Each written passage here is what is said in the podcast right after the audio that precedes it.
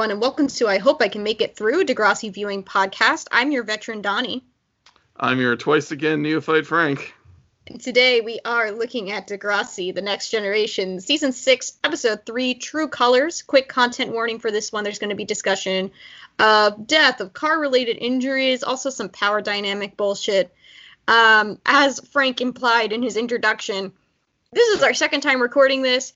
Um, we had some episodes unfortunately become deceased, but we're making it work. I don't know. I'm very like I'm very calm about this situation. I feel like the one time we had an episode get eaten up on us, it we re-recorded it in that day and we were full of rage.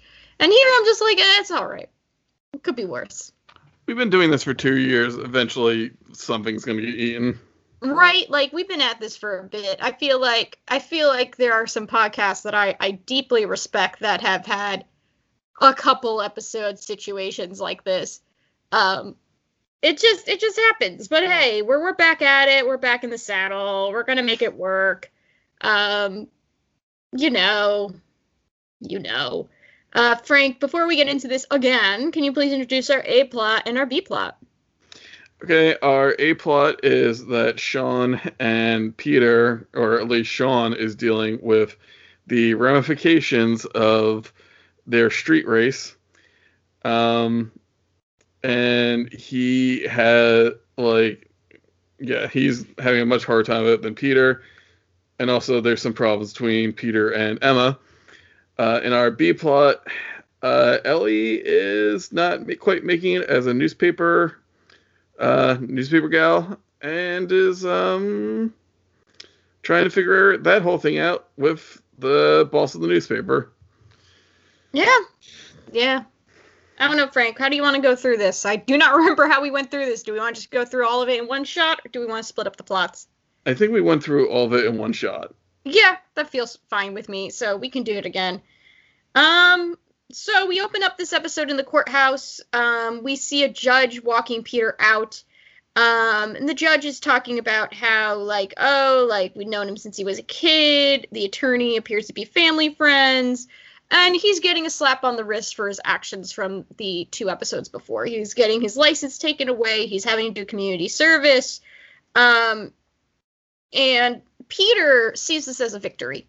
Um, there this episode from the jump, I'm very much at odds with. And I think a lot of my gripes with it, and I think it's important to contextualize like my gripes with it, very much coming at it as a viewer in 2020.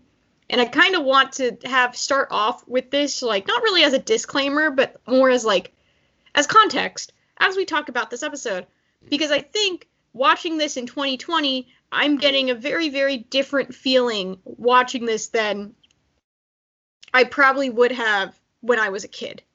Um, because Peter sees this whole entire instance of privilege as a victory. He goes, runs up to Emma. He's super excited. He, you know, observes that Sean is going to um, get the book thrown at him. Um, and he's very gleeful about it. I don't like his tone about it. It's very grimy. It's very um, it's just again he's obsessed with the idea that he has won. When in this scenario nobody's really won right? Like people got caught up in a moment doing something. Someone got seriously injured.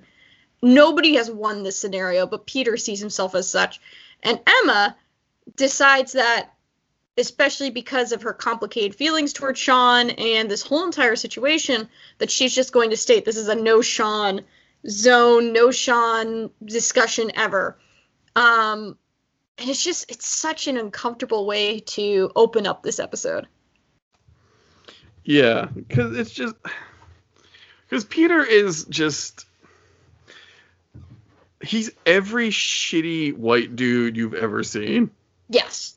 Like he's blonde, he's you know handsome, like he's well dressed, he comes from money, and it's just like if this was if this was a like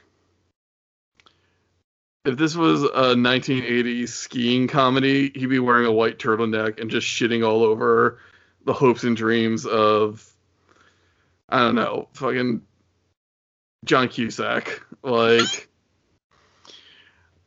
like there's nothing. There's nothing. There's nothing about Peter that makes me happy to see him.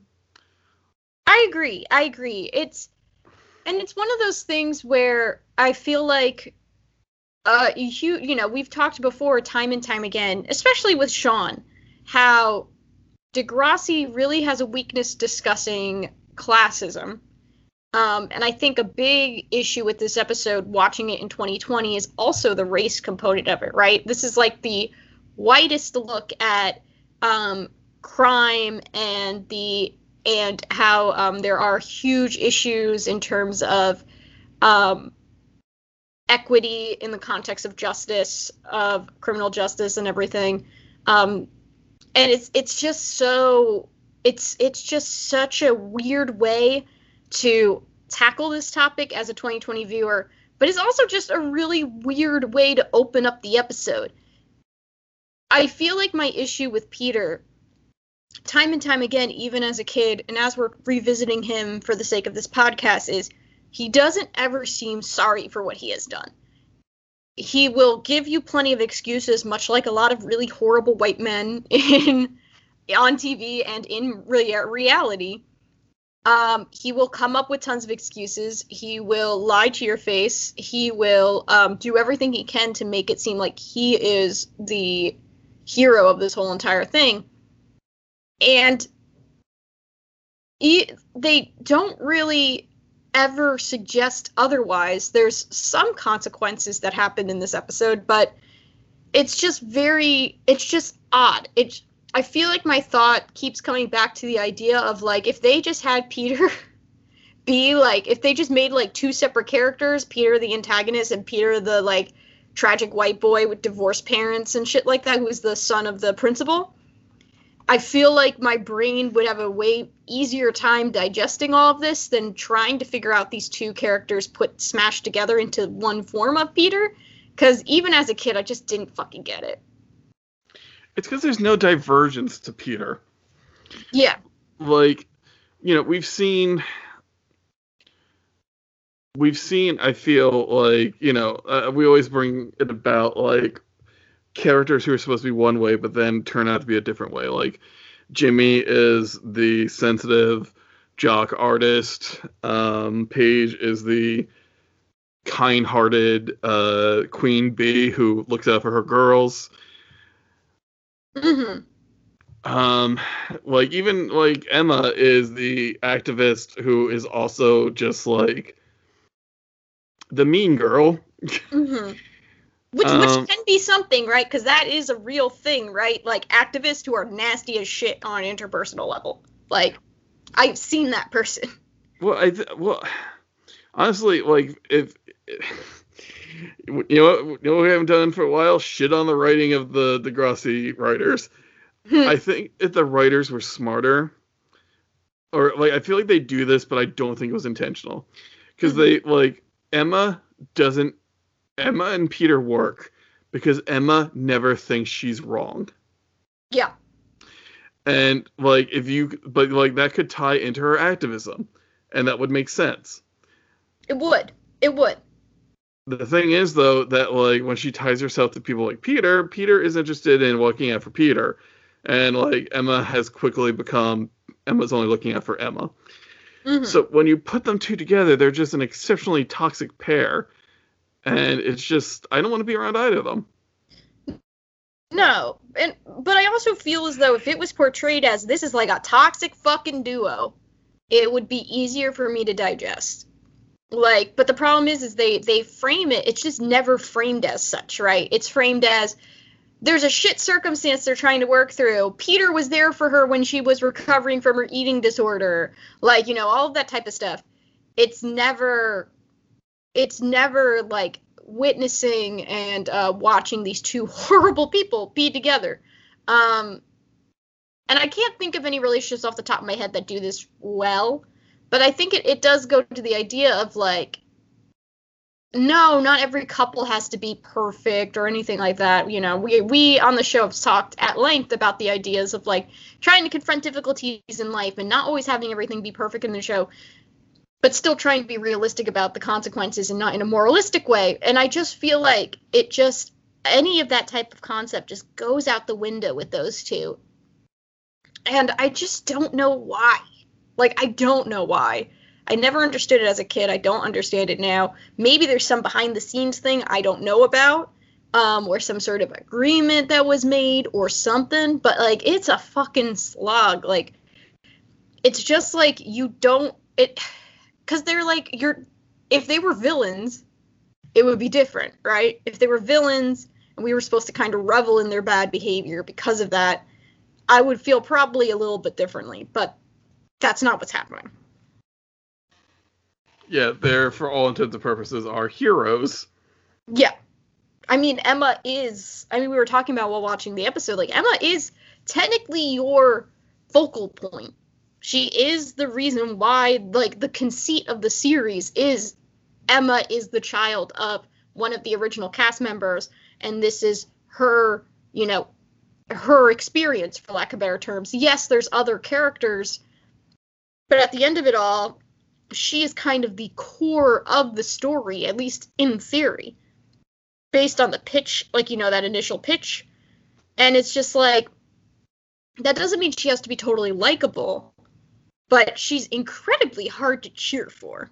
And I feel like there are plenty of other characters on the show who don't always do the right thing, but you still have a soft spot for. It's why so many people have so many complicated feelings towards some of these characters because even if you looked you know, objectively at every horrible thing a certain character has done, you'd still like, you know, you'd still be like, but I cheer for them. It's kind of how like a lot of people are sympathetic to Spinner, even though Spinner did horrible things. Similar to Craig, a lot of people are very soft toward Craig, even though he did horrible things as well. Um, and Peter and Emma just really don't have those moments. Yeah, because like, well, as always, you know, Spinner fucks up, but Spinner will eventually figure out he did wrong. Um, and he'll listen and he'll mm-hmm. try and make amends. These two never will. Um, so we've, you know, shit talked them for a while. Yeah. but, um, move- yeah. so why don't we move on to Peter's uh, apology video? Oh boy, his YouTube apology on the school announcements? Yeah. Um, and much like those YouTube apologies, it doesn't actually give him any like let's see my oh, he says I also need to say I'm sorry for tarnishing Degrassi's rep in our community. I hope that I can gain your trust back. Thank you.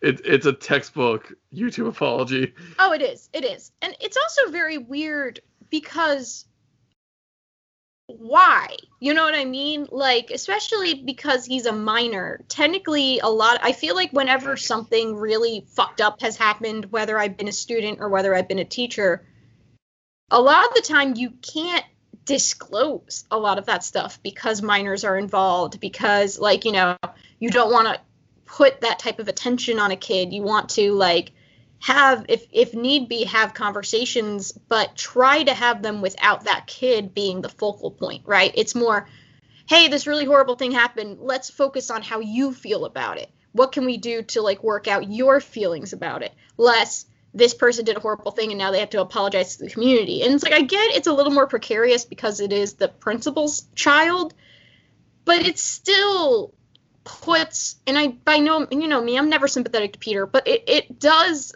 put attention on him in a weird way and it makes him have to appear as a public figure.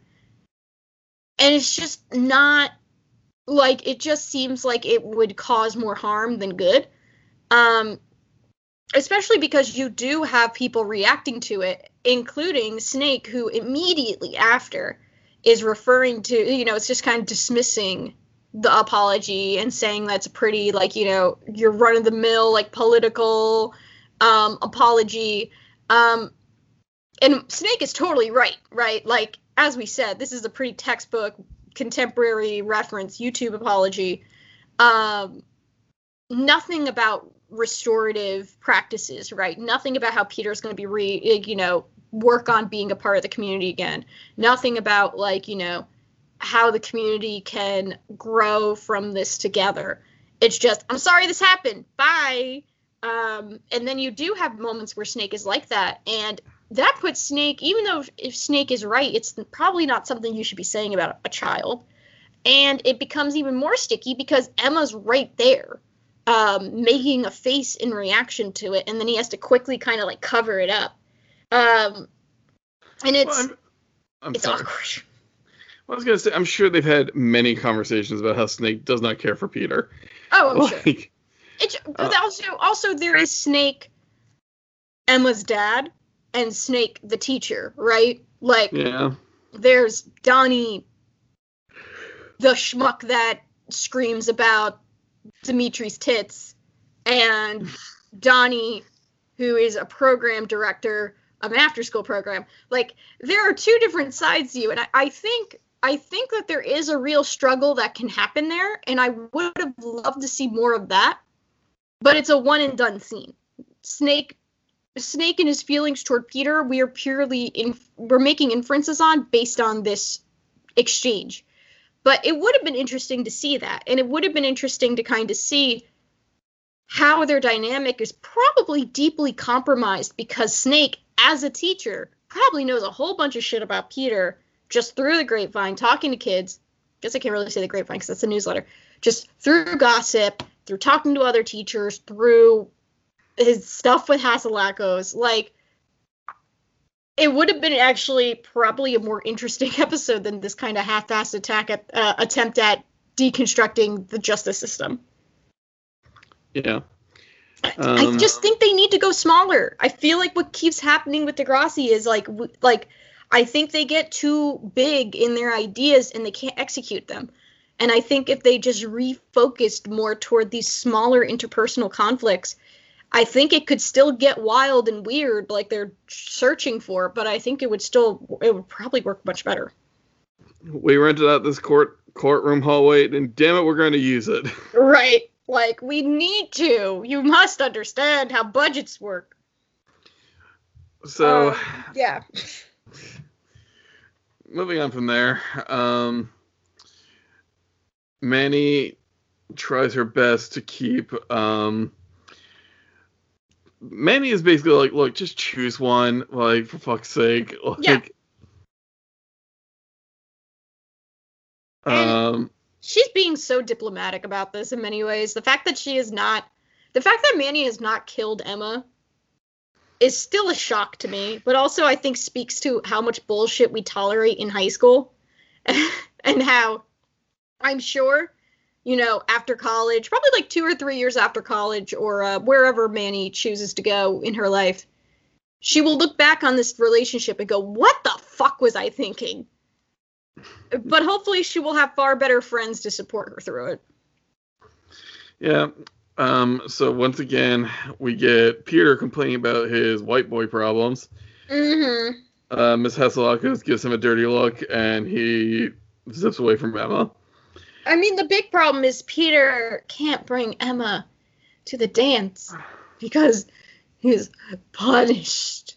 And I do kind of like that in the sense that it is, again, it's like a more small scale issue. It's like a, a small scale consequence, and he's so sad about it. But it's also at the same time, it's just like, again, you start so big with the idea of Peter getting away with what has happened and Sean having to face consequences about it that when you get to this scene, it's just kind of, okay, are we getting back to like Sean's situation? That scene is more important.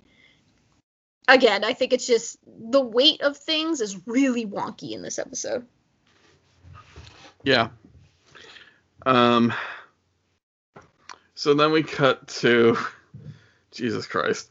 Uh, we cut to um Liberty saying, "So we'll hire a mariachi band," Yep. which is a very good non sequitur. Yep. Um, and like nobody responds. Liberty's like, "You said we needed a fucking theme. I gave you a theme." Toby's like, we got no money. Like, Sorry, like that just gave me a thought of like how much I would love just exasperated, constantly put upon Liberty, who's just like still succeeding in her senior year, but is just so fucking done with everything. Like, listen, you fucks, can we just like fucking get this done? I have like other shit to do, okay? I have applications to fill. Like fucking mariachi band. No, okay, you figure it out. I'm out. Liberty's done. Bye. Like, bye. I've been Good. so good this entire fucking school year. I was the best for you people. I wore a cape once, and you fuckers can't even just. You can't even just give me the decency of like th- of brainstorming some ideas. Fuck off, y'all. I want Liberty to be the kid who, as soon as she gets into college, she's just like, it doesn't fucking matter. C's get degrees. I'm just gonna keep it together until I have to go to school. Bye. Like I want, I want her to be like the kid that lets loose, and I know she'll never be able to. But in my heart of hearts, I want her to be that kid that's like, oh, I got into my dream school. Oh, I got into every single school I applied to. Great. Like, I am going to do the bare minimum from here on out. But the fact of the matter is, is kids like Liberty don't do that. They just don't. They might ease up, but they they never just throw in the towel after that. I saw a Tumblr post where somebody was pointing out like all like the the problem of being an overachiever kid is Mhm. that like you get out into the real world and you realize that that shit doesn't matter and you just can't cope because you don't know how to like find worth without it. Yeah. And that that bums me out. But like I don't know. I I, I like my head headcanon of exasperated liberty. you know, the, I would like to actually marry it with your idea. Like Liberty is still exasperated, but she and she cuts loose, but in a very responsible way. Like she's Mhm. not out like you know party drinking. Like she just cuts like she gets like wine drunk at like fancy parties where they're I want to like put like a wine cooler. well, She's or just yeah, she's like, oh, very good vintage. That's a wine cooler, whatever. Whatever. I'm but she get- she goes home buzzed, but doesn't get like full on drunk. Like, Yeah, I mean the last time she drank, she it got really dark. So yeah. Or she just starts a really good D and D like group. That would be cute. Like I just want Liberty. I mean, it it runs into the issue. I feel like what we keep running into is like Liberty is just so isolated, and uh, even in in things that were supposed to be so focused on her, she's so isolated, and it's just so frustrating. but anyway, let's focus. Um, Uh, oh yeah, so um, basically Toby says the best we can afford is Jimmy and Jimmy and Spinner jamming in sombreros, which I think would be pretty fun. Um, Emma comes up with the idea of a masquerade ball because then she can sneak Peter in. Um, I think we mentioned this last time we recorded this episode. Um, that I think that's like a great dumb teenager plan, and I'm always for dumb teenager plans. yeah, Um, and Liberty says, "Cucaracha." Speaking of cockroaches, what's he doing here? And we see Jay is talking to to Snake. Yep. Liberty's just trying to be a mover and shaker. Um, you know, just trying to make things happen. Uh, but yeah, so Jay's there, and then we go to the B plot. College. Meanwhile, back at the boring ranch, right. Um, Ellie Ellie's checking her paper, the paper. She sees her article isn't in it. She's super disgruntled about it. She approaches Jesse, the editor. She's like, "What's going on?" He's like, "Well, it has errors." Uh and is like super dismissive about the whole entire thing. But like we know he's dismissive. That's like his only characteristic. It's like being mean to women is like his only quality. so and yeah, wanting to sleep with them. he's nagging her. Yeah, he's nagging the fuck out of her. And the thing is, is like, are there men like this that exist in college? Absolutely. Did I interact with them a fuck ton my first year of college? Fuck yes, I did. But I feel like what really bothers me about it is like there's something about this plot that just doesn't feel like Ellie. Because like, I don't feel like Ellie would put up with this shit. Like, yeah. It's it's like but it's like in a weird way. It's like um I feel like what happened a lot of the time with um with Ellie in, you know, in Degrassi itself was a lot of the time she was the one who was the most aware of politics in the sense of like beyond her own scope, right? She was the one that was trying to push for Emma to consider other perspectives. She was the one that was trying to um, keep her, like, you know, trying to like look at things beyond just, you know, what what privileges that she had and things like that. And watching her piss and moan about this and i think it's in the next scene she talks about her grades but like the fact that like she's like well i should be in the paper because i got an a in like a class. It's like ellie wouldn't argue that i feel like. Ellie is the type of person who would be like well i think you have unfair practices because of xyz and i'm going to expose your ass. That feels like ellie. Hmm. and i get that there is this attraction factor and i do think that unfortunately wonderful women are attracted to horrible men and this is just a reality of life um but it just feels like it feels like a lot of the college prompts the college plots are like we want to hit certain tropes of college experience unless how do college experiences apply to our characters Yeah. And the way this applies is just the like the cutting off Ellie at the knees version. Like just cutting off her growth just to make some kind of stupid drama happen. Right. And like I feel like you can do the big fish in a small pond kind of plot in college because realistically that happens a lot to a lot of kids. I think it happens all the time. But it just doesn't feel like they did it in a way that makes sense for her character. It and we always go back to to the fact that Degrassi is supposed to to teach people like something. Or have we have we just kind of divorced ourselves from that concept? Like now that we're in the soap opera era? I mean, I I I would argue that they are still trying to teach because to me, even if we are in this more soap opera era, they are still trying to like educate on these topics in a way that they see fit, right? Like, yeah, it's dramatic, but it's I feel like it's hard. I think the problem with Degrassi is like they are constantly teetering between the two. And I think they are trying to teach lessons, but they're trying to lean on more dramatic tropes. But instead of just being like a soap opera, where some soap operas do talk about heavy subjects and they do it well, Degrassi seems to get so wishy washy it doesn't really work at all. Yeah. I also think like the foundation is just not that strong. Like I feel like a lot of the weaknesses come out because they are contradicting the characters and things like that, as opposed to just like making them. I don't know. It's just like really, it's such a tough subject for me because I never want to sound like I am dismissing the work and the progress made by soap operas when I say this. But it seems like Degrassi is doing like it's either doing like a bad soap opera or trying to be a mediocre after school special at this point. Yeah. Um, I also think it goes to the like weekly nature of television. I don't think they ever planned anything out. They're just like, fuck it, what can we go with? The she there's a hot guy who doesn't like her writing, but she also has a crush on him. Right, Um, right. It, it it feels like it's like, well, what's the big deal right now? I don't know. STIs. Wait, Let's was- roll the dice.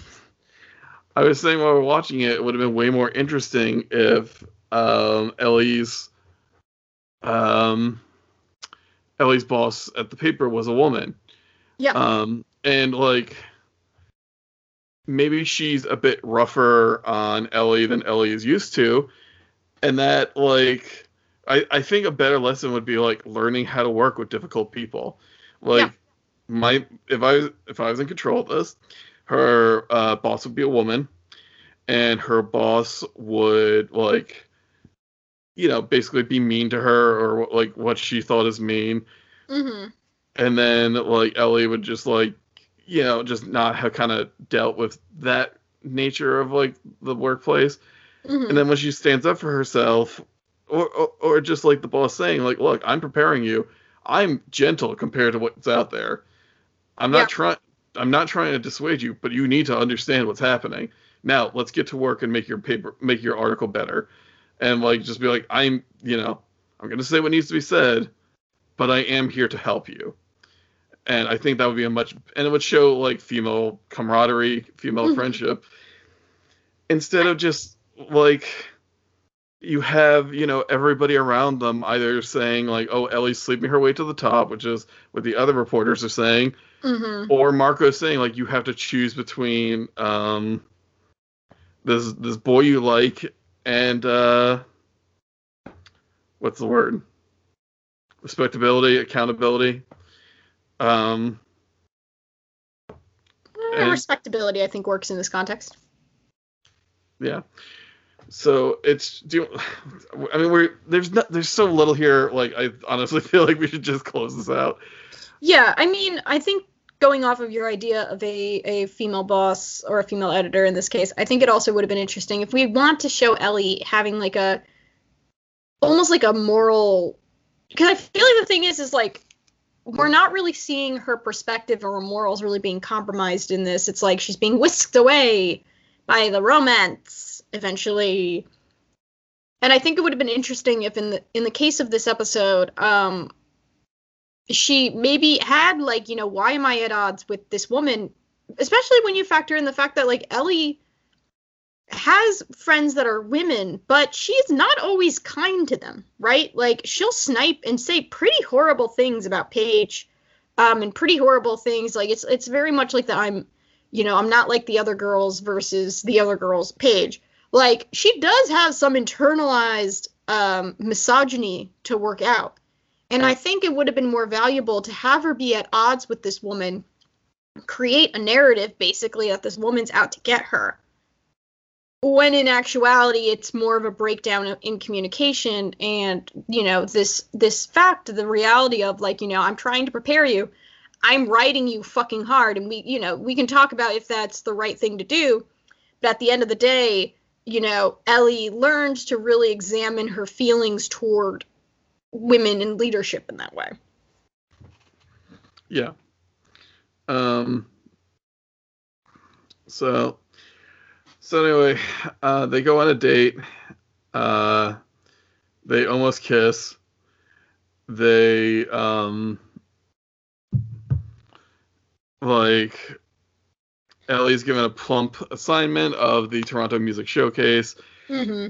Uh, and this is where somebody, another woman who I don't, I, I think her name is Nina or something. yeah i can't Uh, remember her name off the top of my head but yeah she has a name Yeah, says that oh, well, here's another fresh face, uh, frosh for Jesse to sleep with, and like her other, the other male reporter just says, oh, you're one to talk, Miss 2005. Um, so we have slut shaming from both genders. yeah Um, and so to Ellie has a conversation with Marco and um oh my god Marco's boyfriend. Dylan. Dylan. My brain kept being like Dustin Dustin Dustin Dustin. Dustin dustin dustin. Um it's just like it's just like um I have to remind myself some like I'm so bad with names. Unless I meet you multiple times I'm not gonna remember your name mm-hmm. and I I did like I there was like one guy during a game of uh fibbage um and I was just like dude I'm sorry I, it's no disrespect to you but I don't remember what your actual name is and if I don't get it told to me now the next time we meet all I'm going to think is Dr. Sweet Jams over and over again because that's what he was Okay. going by during the game of Quibbage or Quiplash Yeah, Um, that's fair. So, um, Ellie is stress cooking. Marco, this is the point where Marco says, like, you can either have self respect or you can have a hunky boyfriend. And, like, that leaves Ellie in the conundrum. She Mhm. switches her projects. And then she has she switches her assignments with um, the other male reporter, and then we have another conversation between the two of them, between Jesse and Ellie, Mm-hmm. where Jesse's like, "I gave, I didn't give you that because we're dating. I gave you that because, um, I gave you that because you you like music." And it's just because like the the sequence of events is they date choice assignment. I'm not doing that. Like I'm like I don't believe you, Jesse. I don't. No, believe you. no, he's he's unreliable. He's absolutely unreliable. and it just the whole thing just reeks and it's just this is why like i don't and n- there's no discussion that like he's in still in a position of power over her Yep. like there, there there's no discussion of like they're like we're going to keep this a secret and like this is also stupid and wrong like mean- you you don't have to announce you're dating but you should tell people it's it's that very uncomfortable thing that it has very similar it makes me very worried it makes me think of Paige with Oleander, right? And how in the narrative of that whole entire plot there was little to no effort other than like Manny saying one or two things. There's really no conversation of how bad that whole entire relationship was and in many ways it was being framed as like just not the right timeline. Uh, it just, you know, it didn't really work out, as opposed to the real reality of he was making advances towards someone who he was supposed to be in his care. I'm beginning to really worry that these writers just don't see these things as wrong, or they are like, ooh, it's like edgy taboo. Oh, and it's like really unsettling because it's like, it's I think it's also something that just unfortunately I'm always at odds with in media. I think that this is like these are tropes that we see in a lot of different forms of media. We talked with Oleander and Paige how it's not the first time we've seen a teacher student relationship in a teen targeted form of media. Um, but it is really, really unsettling when lightning strikes twice in something like this, right? It's it's very unsettling when you have evidence of another power dynamic issue and we're supposed to believe it's okay especially because in many ways I think we're supposed to read that last scene as like boundaries being negotiated because Ellie says like you can't call me Frosh anymore and like she's she's making these these uh demands but it's still really fucking unsettling and really uncomfortable. But again the show is not sugge- like the show is really suggesting that last scene is is like enough to to clear the air between the two of them. It's not no, it's not. It's not. It's not. And and in a college setting, could could uh you know could an upperclassman date an underclassman? Sure, fine. You know everyone's legal. Whatever. Yeah, you're right.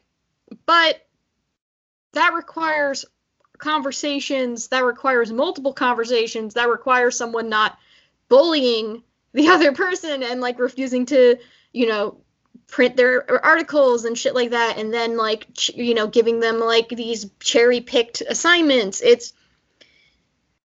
it, it's just again i think similar to peter and emma if we were supposed to believe that this was just bad it would hurt to see ellie go through it but that wouldn't necessarily make it bad tv if that makes sense. Like it, it's it's not bad tv inherently to have your character struggle but we're supposed to believe the struggle is their shaky courtship and not the fact that this is an unbalanced power dynamic with a guy who really wants to nag her all the time. yeah uh, Rotten. Let's that- keep talking about rotten men, though. yeah let's keep it going keep going full Yep. speed Yep. Um, so Emma goes out to talk to Jay, who has just finished talking to Simpson. Um, and Jay is being as respectable as he can be.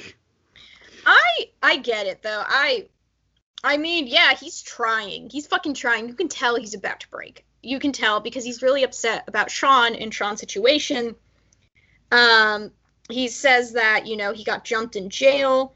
Um and it's just like, yeah, cuz it's fucking jail, Emma. It is a place where incarcerated people are. Can I be more clear? And you know, he's really trying to make it clear that like Sean doesn't have anybody. We see Peter have a community. Sure, it sucks having your family be in a be divorced. That sucks, and I never want to sound like I am discrediting that or discrediting the the pain that comes from that. It blows, especially in the case of her of his father, who has like you know just doesn't seem to make much space for him in general. I get it, but Jay is pointing out how alone Sean is and how Sean is being neglected legally because of it. Because he doesn't have the dad who knows attorneys. He doesn't have like those privileges that come with it. And he's telling Emma to go to a court hearing. Um, and immediately after Jay invites her to go to the court hearing, Peter texts her to meet at seven o'clock at a bus stop. So that is where we're at. Um, I hate them so much. We end up at the street. Um, So this is this Oh, is literally the worst date ever. right. Double parked at a bus stop in the rain, like on a busy street, nowhere private, like just for a few minutes of making out. And like Emma, I don't think lives near the city center, which there this is definitely taking place near. Yeah. And Peter is driving. His license has been revoked. He should not be driving. And he once again gives the most casual dismissal of what he is going through. Yep. He's like, oh, I knew where the keys were. Ha ha ha. Um, and he's also like, he sniffs her. She smells like vanilla. He says that he hates it. Sean loves the vanilla. Keep bookmark that for later. Um, and Peter is like very dismissive about the situation, specifically because to him, he doesn't think he did a bad thing because the guy isn't dead. Like, it's fine. Emma, he's alive. Like he's he's just very it's it's it's fucking tough to watch cuz it's like it's just hard to watch. I like it's it's misery watching and like, you know, again with Peter and this reaction, I could see plenty of kids reacting this way, right? I could see plenty of kids being like, "Well, I fucked up, but nobody died, so it's fine." Because kids feel like they're invincible. But you as a writer gotta find a way to make that more compelling. Kids who are never afraid to die has been done in plenty of different series. Um, plenty of kids who think they'll never have consequences to their actions and how privilege kind of rots them out. That's been done before. But Peter like never he never reaches that plane of existence and it's it's torture for me. Yeah, there's n- uh, literally no self reflection.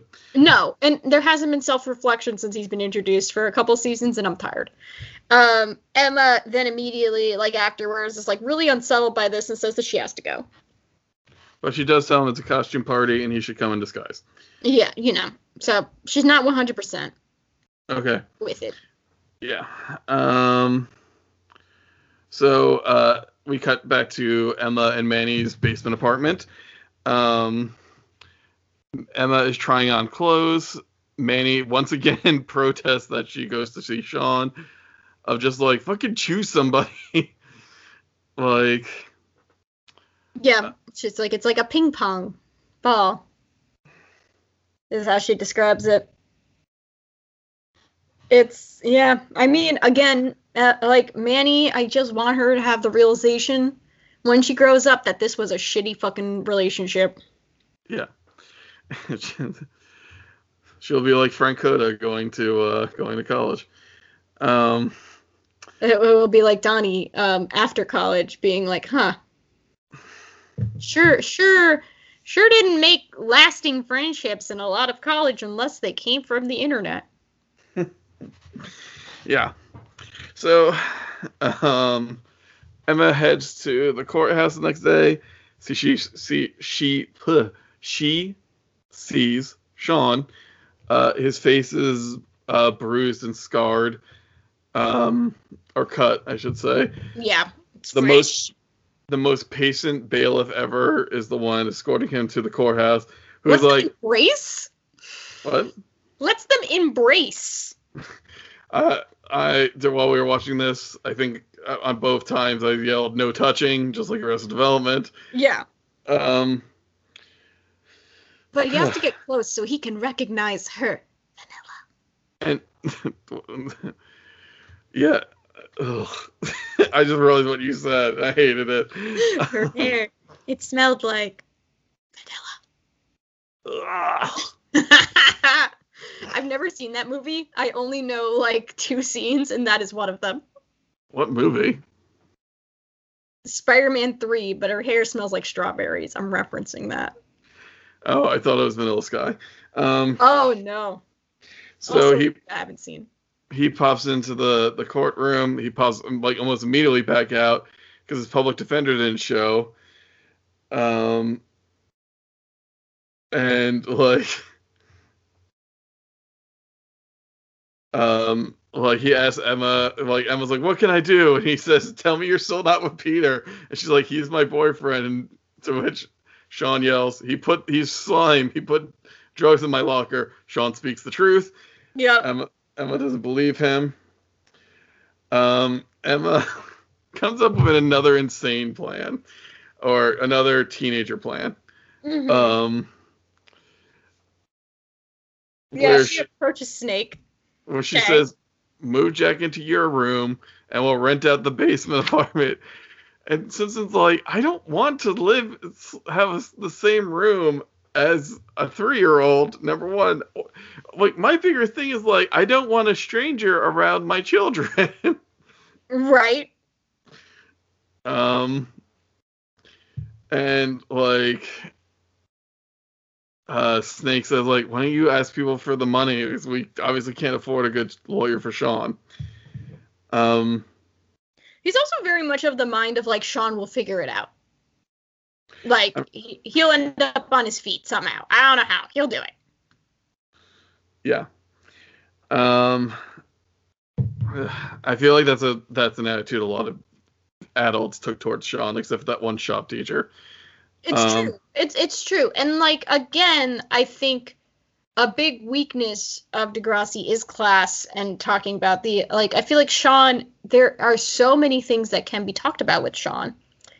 And I feel like that that thread feels so obvious, right? Like we've seen it every single fucking time and yet the there's just this total apprehension of um really exploring that and it's very frustrating. Yeah. Um. So from there, we cut to Emma's locker. Uh, Emma opens up the locker, finds a very gaudy, ugly gold lame mask. Um, It's a Mardi Gras mask from like Party City. yeah, it this thing is so just broken down, and despite being new, um, and Peter's like, I thought you deserved something more than paper mache. I bought this on like five dollars from uh from the Halloween store that moved into I don't know a vape shop that showed that closed down. Um, and um, Peter tries to figure out what the raffle tickets are for. Emma is avoidant because, of course, she is. Mm-hmm. Um, meanwhile, cut to um, We're at the dance, baby. She's in and out. She's in the mask and everything. She's trying to sell the raffle tickets, um, but she's trying to be very sneaky about it. Um, Toby approaches her um, about, and she's just trying to like hide them away. Manny also approaches her and calls her out on it. Um, and you know, you have Peter in plain sight. You have her trying to sell these raffle tickets for Sean. Um, all of this shit is happening and Manny says that like you know she has to let Sean go. Um and Emma is like you know like Peter you know Peter has been here for me and look like he got me this mask and Manny is like okay. So he that thing is cheap as fuck. one it's it's terrible. Two you said that he planted that in your locker? How could he get into your locker? Um, which results in Emma shoving Peter against the lockers, her locker specifically, tells him to open it up or he's going or she's going to tell his mom.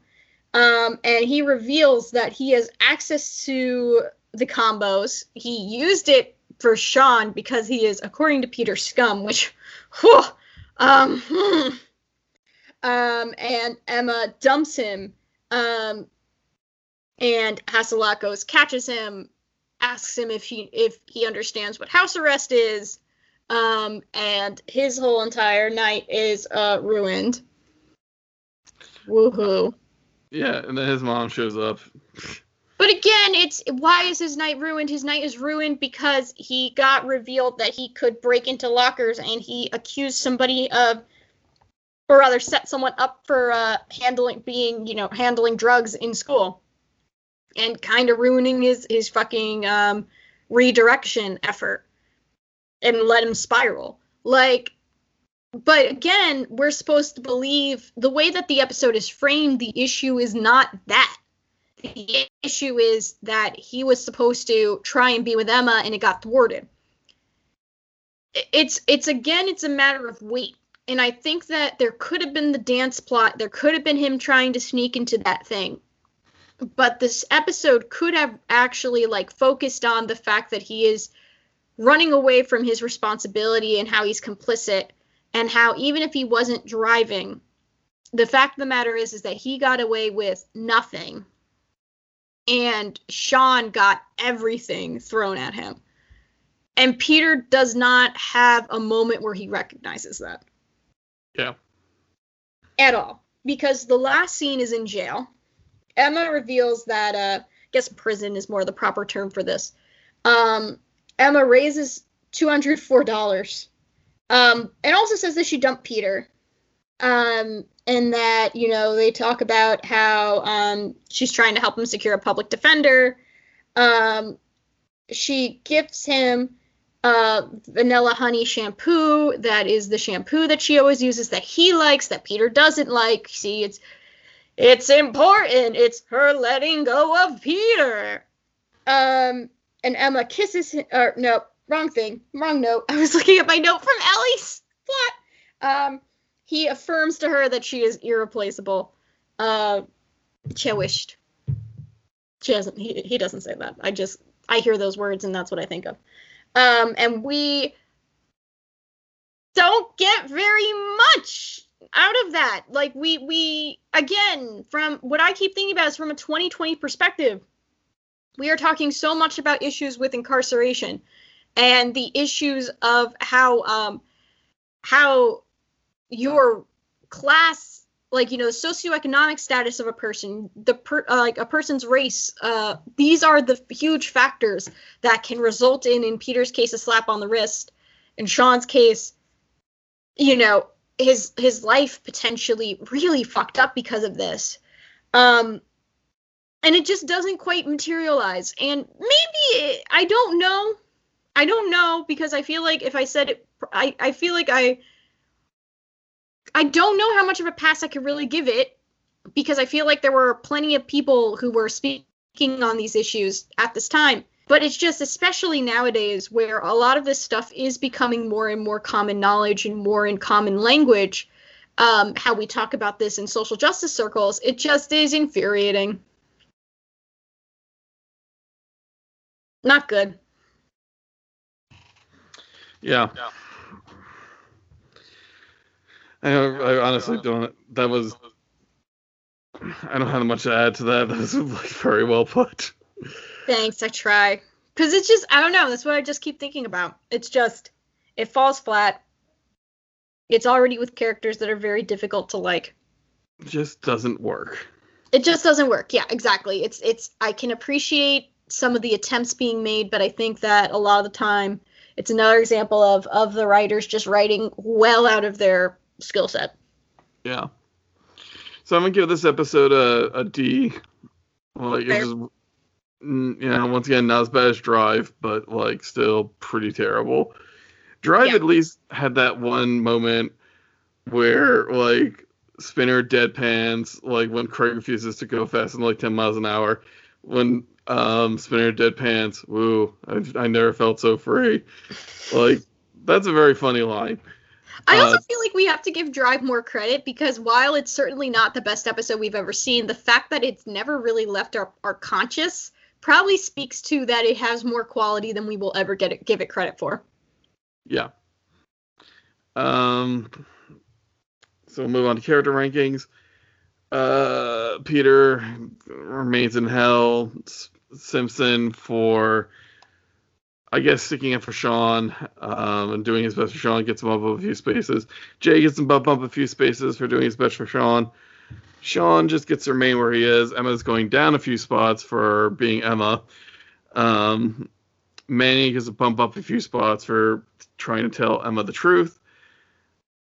Uh, Ellie, I'm not going to. I'm going to leave her where she is because I feel like, as much as I did not enjoy the way she acted, I also understand she was dealing with like a misogynist asshole. So, um, I think that's it. Yeah. Oh, uh, Marco and Dylan get to bump a few spots for being supportive. Yeah, fair enough. Um, I guess then we'll go to recommendations. So uh, we'll recommend things that are either tangentially related or just things we're liking, all that type of stuff. Um, I I think like a really good recommendation is if you haven't read some Angela Davis or um, other like prison abolition text, check it out. This is your probably tenth or twelfth or hundredth time you're probably being told to read it, but if you've been always putting it off, just do it. A lot of this stuff is free. Um, I read like a really upsetting uh, article a week or two ago about how um, in the summer a lot of a lot of folks bought a bunch of books um, in response to uh, to Black Lives Matter and just never picked them up. And like a bunch of bookstores now have like a bunch of like let's talk about race and like books like that just like languishing in their back rooms and stuff and it's really upsetting to hear um not saying that our i hope our listeners are not those types of people um but if you do have a book on your shelf that you've been telling yourself you're going to read just do it. Um, I think another thing that might be worth exploring is like even things like if Beale Street could talk, um, talks a little bit more about how incarceration impacts people, both the folks who are incarcerated and their loved ones.